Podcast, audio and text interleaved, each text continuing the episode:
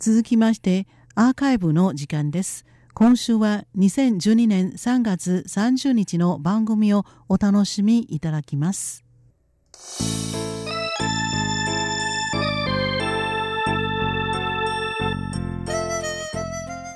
リスナーの皆様文化の台湾の時間です。この時間では台湾のさまざまな文化についてご紹介してまいります。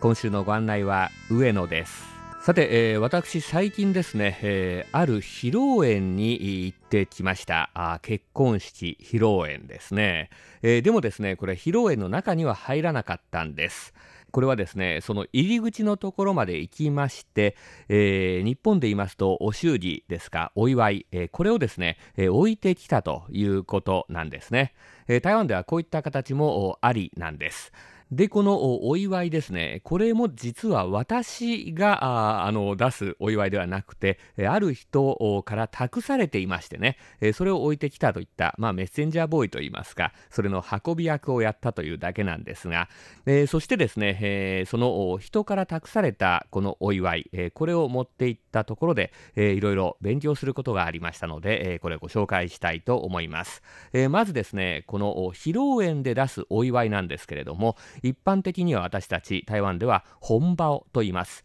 口紅の紅それから包むと書くんですね、えー、これはあもう見ていただくとわかるんですが真っ赤っかな袋に入れていますので、えー、紅色の包みということで本場をと言うんでしょう、えー、ただですねこれ本場をと言いますと赤い包みということですから、えー、意味が広くなります、え例えばですね、え旧正月の時に、え子供たちが手にするお年玉、えこれも一般的には本場をと言います。えー、これ、えー、正式にはイヤースイ遅延と言いまして、えー、圧迫するの圧、それから歳末大売り出しの歳末の歳、そして銭と書いて、えー、安い遅延というんですね、えー、これに対しまして、この披露宴に持っていくですね、お祝いなんですけれども、えー、これはですね、ジエホンリージンという言い方がありますね。えー、これは結婚する、それから礼儀作法の礼儀の礼、そして、えー、金銀の金、お金と書いて、ジエホンリージン、えー、結婚礼金というふうにですね、言うみたいですね。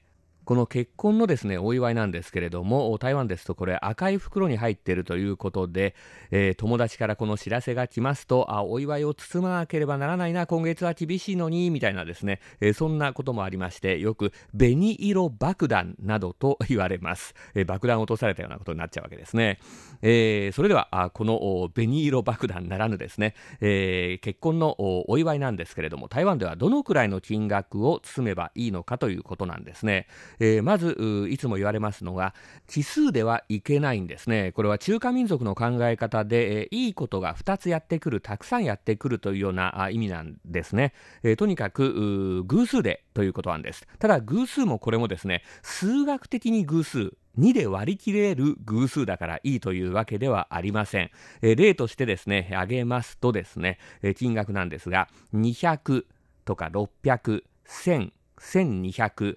1600、2000、2200、2600、3600、6000、6600、1万、1万6000といったようなあ、まあ、金額がですね、えー、書かれています。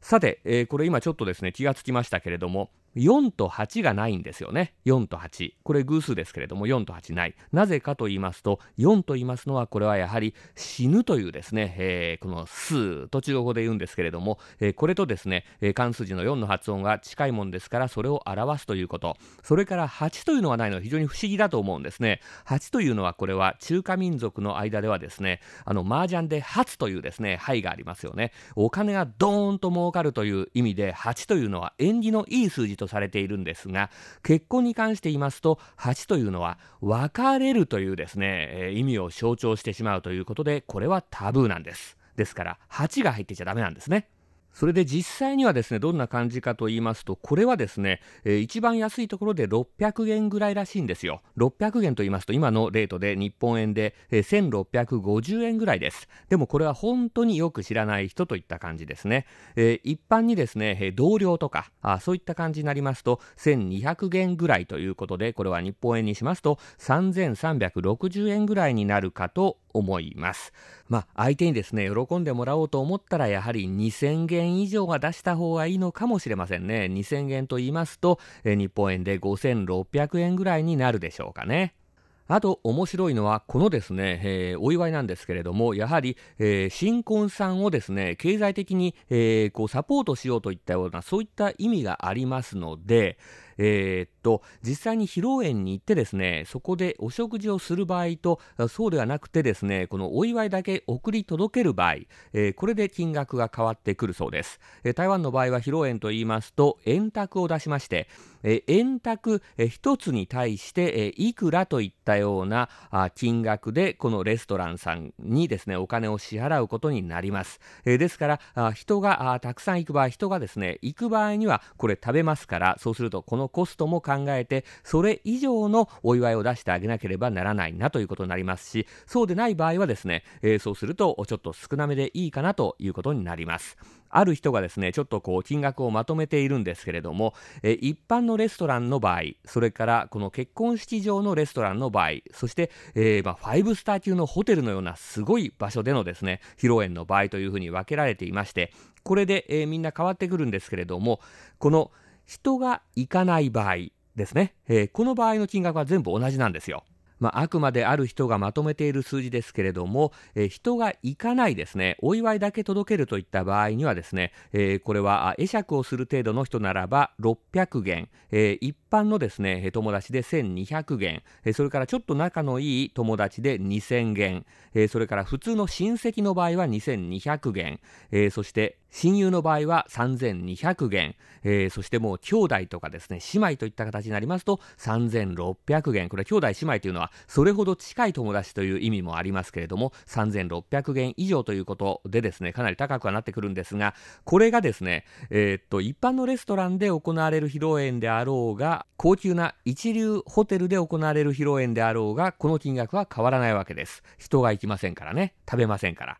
これに対しまして実際に人が行く場合ですね、え行く場合の相場なんですけれどもいろいろあるんですがあこれ、え、調べてみますとですね最低でも1600元は出した方がいいという意見が多いですね。まあ、日本円にしますと、これはですね、4500円ぐらいになるんでしょうかね。えー、そして、やはりですね、普通の形ですと、まあ、2200元ぐらい、台湾のお金ですね。ですから日本円で6000円ぐらいになるんでしょうか。このぐらいは包んだ方がいいということなんです。先ほど最低でも1600元は包んだ方がいいというお話をしましたが、えー、これはですねあの結婚する2人が結婚この披露宴の前にですね、えー、例えばビスケットとかクッキーとかまた伝統的な台湾のお菓子とかそういったものをですね喜ぶそれからあお餅と書きましてシーピンというんですけれどもこれを送ってくる場合があるんですよ。そうしますと、こういった贈り物をですね、先に受け取っているわけですから、やはりこの1600元以下というわけにはいかないなといったような、そんなレベルでもあるそうです。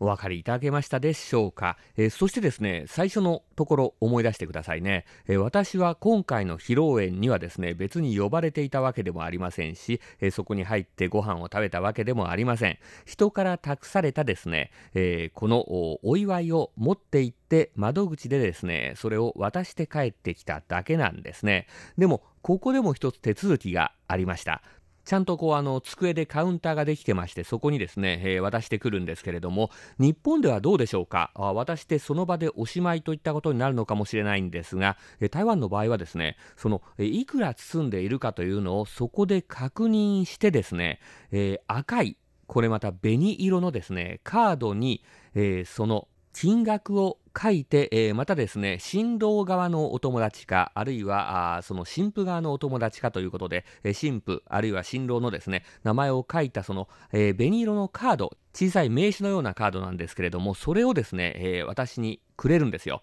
えー、ですから私はこれを持ってですね、その私にお祝いを託してくれた人のところにですね、渡せば、きちんと渡してきたということで、えー、ミッションは完了といった形になるんです。これはですね、シエカーと言います。感謝の謝、それからですね、えー、上と下、上下という漢字を縦に並べて真ん中の棒を1本にした字、これカードのことなんですけれども、カーと発音します。シエカ、感謝のカードというのをもらって、えー、帰っていけばいいんですね。文化の台湾、今日はこの辺りで失礼いたします。ご案内は上野でしたお聞きの放送は台湾国際放送です